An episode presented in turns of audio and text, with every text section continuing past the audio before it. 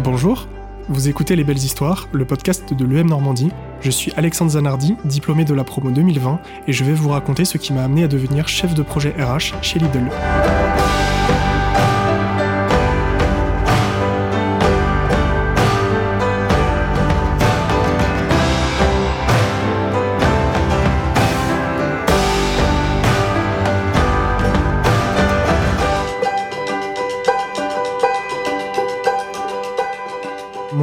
Chance par rapport à d'autres euh, de savoir dès le début ce que je voulais faire. Euh, je suis allé à l'UM Normandie, école de commerce essai euh, généraliste, mais je savais déjà que je voulais m'orienter vers les ressources humaines. Donc très vite, euh, ça a été assez simple pour moi. Mes stages se sont faits au fur et à mesure toujours dans les mêmes domaines.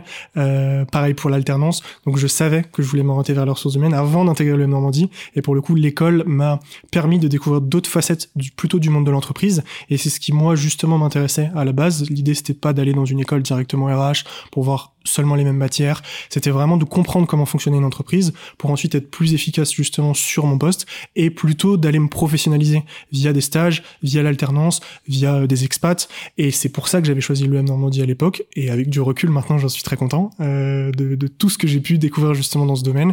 Et je continue du coup à, à rester dans, dans, les ressources humaines après, euh, après euh, plusieurs années du coup.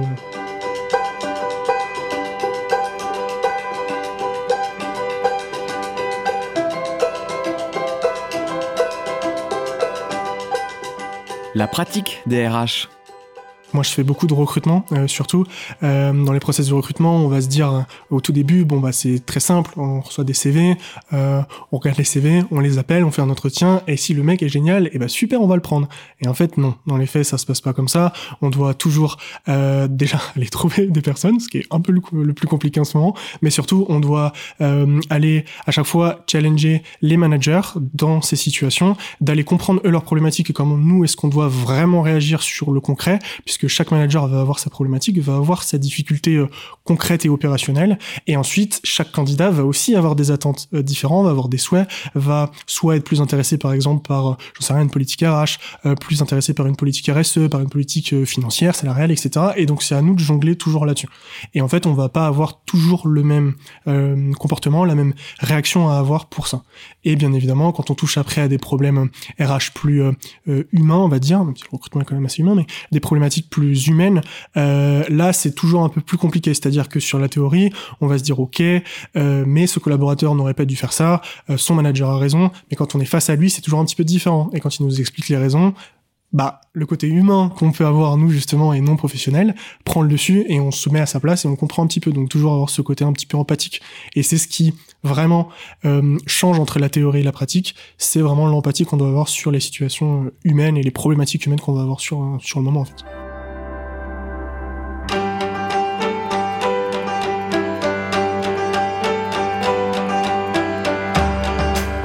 Construire son expérience.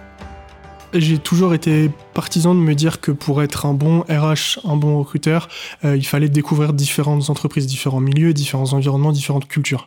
Euh, du coup, je savais que je voulais faire entre guillemets un maximum de boîtes euh, le plus possible. Donc j'ai commencé, j'ai fait déjà un stage dans un cabinet de recrutement qui a aussi cette casquette un peu commerciale. Euh, je savais que c'était pas forcément pour moi. Ce qui me plaisait, c'était plutôt les process de recrutement en tant que tel. Euh, du coup ensuite, je suis allé plutôt sur un poste un petit peu plus RH généraliste euh, chez Accor dans un hôtel directement où là on traitait des problématiques opérationnelles et des problématiques concrètes. Et ça c'était génial. Euh, ensuite, je suis passé sur la partie plutôt startup pour découvrir un petit peu le monde de la startup, euh, comment ça se passe, euh, une entreprise plus petite par rapport à Accor quand même, ça change. Euh, quels sont les process? Et là, c'était à moi justement d'aller travailler sur les process RH, les process recrutement. Donc c'était aussi un autre challenge, une autre casquette qui était vraiment différente de ce que j'avais vécu jusqu'à maintenant.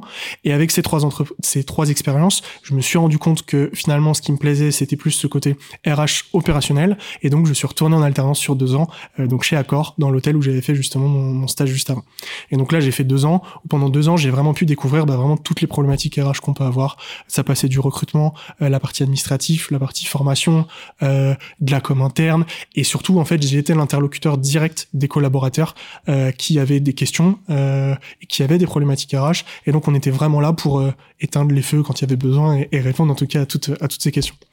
Donc ça, ça a duré pendant deux ans, très formateur, crise Covid, euh, et plutôt une envie aussi de découvrir un autre secteur que l'hôtellerie, qui est quand même très spécifique sur ces problématiques.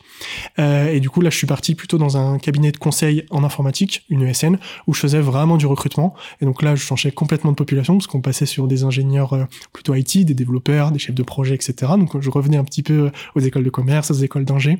Et donc j'ai fait ça pendant un an.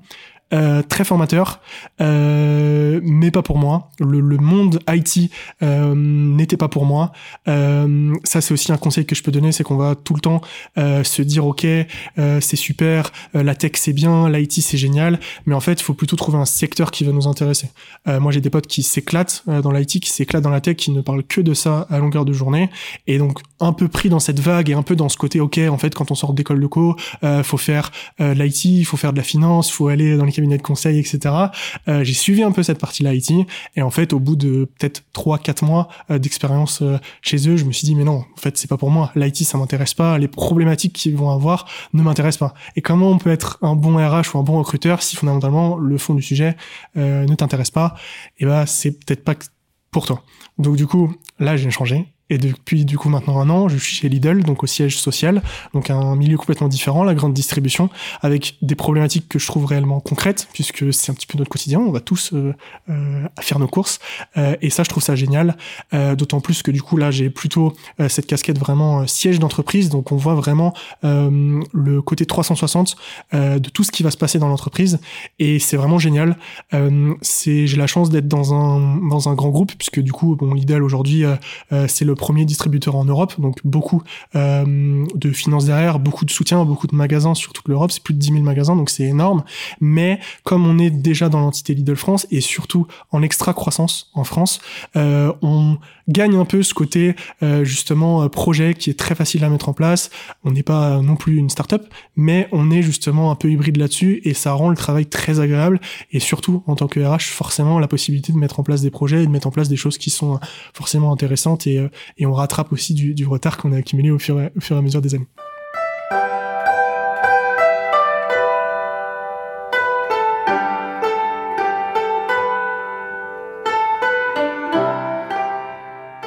Adhérer à l'ambition de son entreprise. Aujourd'hui, euh, Lidl, c'est une entreprise qui a vraiment ce, cette quête de l'exigence. Euh, on se compare aux premiers du marché, on veut être les premiers, on veut pas juste rester à notre position, et donc ça rend justement le travail de toutes les parties prenantes super intéressant et surtout super vivant. Euh, et ensuite, forcément, le secteur de la grande distribution, qui est aussi en fait un secteur extrêmement concurrentiel. Donc il y a peu de concurrents, mais la pression est, est très forte. Donc on est obligé de se démarquer à chaque fois. Donc ça passe par plusieurs projets. Et forcément, en tant qu'RH et surtout en tant que recruteur, comme on voit à chaque fois dans chaque service comment ça fonctionne, on va pas en direct, euh, par exemple, aller travailler sur une question de marketing, mais on va recruter quelqu'un qui va travailler sur cette question de marketing, et donc forcément, ça va rendre aussi le travail assez plaisant de voir qu'en fait ça bouge, de voir qu'il y a des, des, vrais projets, des vraies, des vraies animations, et qu'on n'est pas juste là pour, euh, voilà, quelqu'un vient de partir, il a posé sa démission, ben on le remplace. Non, là on est plutôt sur, voilà, une création de poste, qu'est-ce qu'il va faire, quel va être son projet, qu'est-ce qu'il va développer. Et donc ça rend justement le, le travail, je trouve, assez, assez plaisant.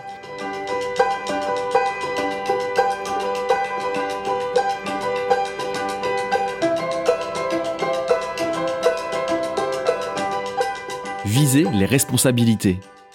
Je sais que ça a toujours été en tout cas quelque chose qui m'intéresse d'aller prendre des responsabilités, d'avoir en tout cas cette autonomie et surtout cette liberté d'action. C'est justement ce qui pouvait me manquer dans des précédentes entreprises et c'est ce que je retrouve aujourd'hui chez Lidl. Donc ça me fait euh, vraiment extrêmement plaisir. Euh, je l'ai vu aussi beaucoup euh, typiquement donc euh, bah, si on reparle de l'EM sur plutôt la, vie associative euh, quand on a travaillé sur sur le bureau des sports donc à l'époque voilà très vite je savais que je voulais aller prendre des responsabilités dans le bureau que je voulais aller travailler sur des sujets, aller lider les sujets, plus que euh, d'attendre de moi justement qu'on euh, travaille sur sur le fond. Donc euh, je pense que ça se fait et que c'est surtout une question de, de caractère aussi. On est jeune, faut qu'on en profite aussi pour dès le début découvrir des choses sans aller se brûler les ailes, prendre le temps vraiment de découvrir vraiment le, fond des sujets et ensuite prendre en responsabilité au fur et à mesure de plus en plus.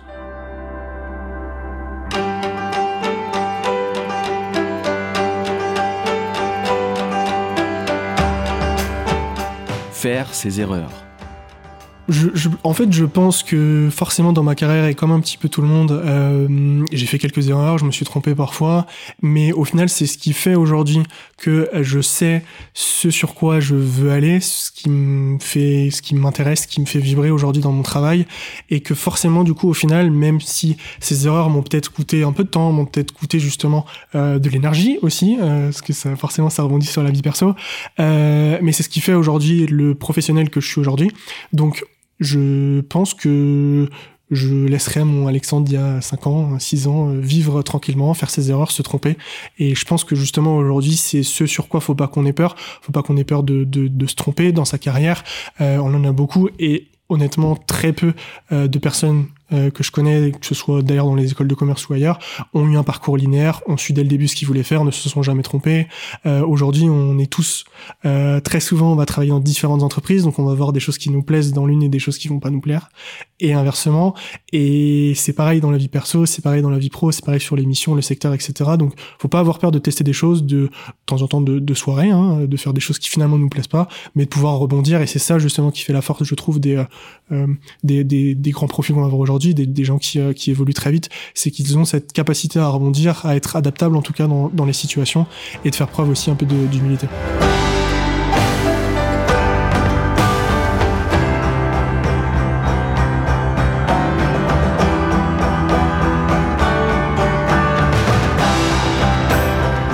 Merci d'avoir écouté mon parcours, j'espère qu'il vous a inspiré.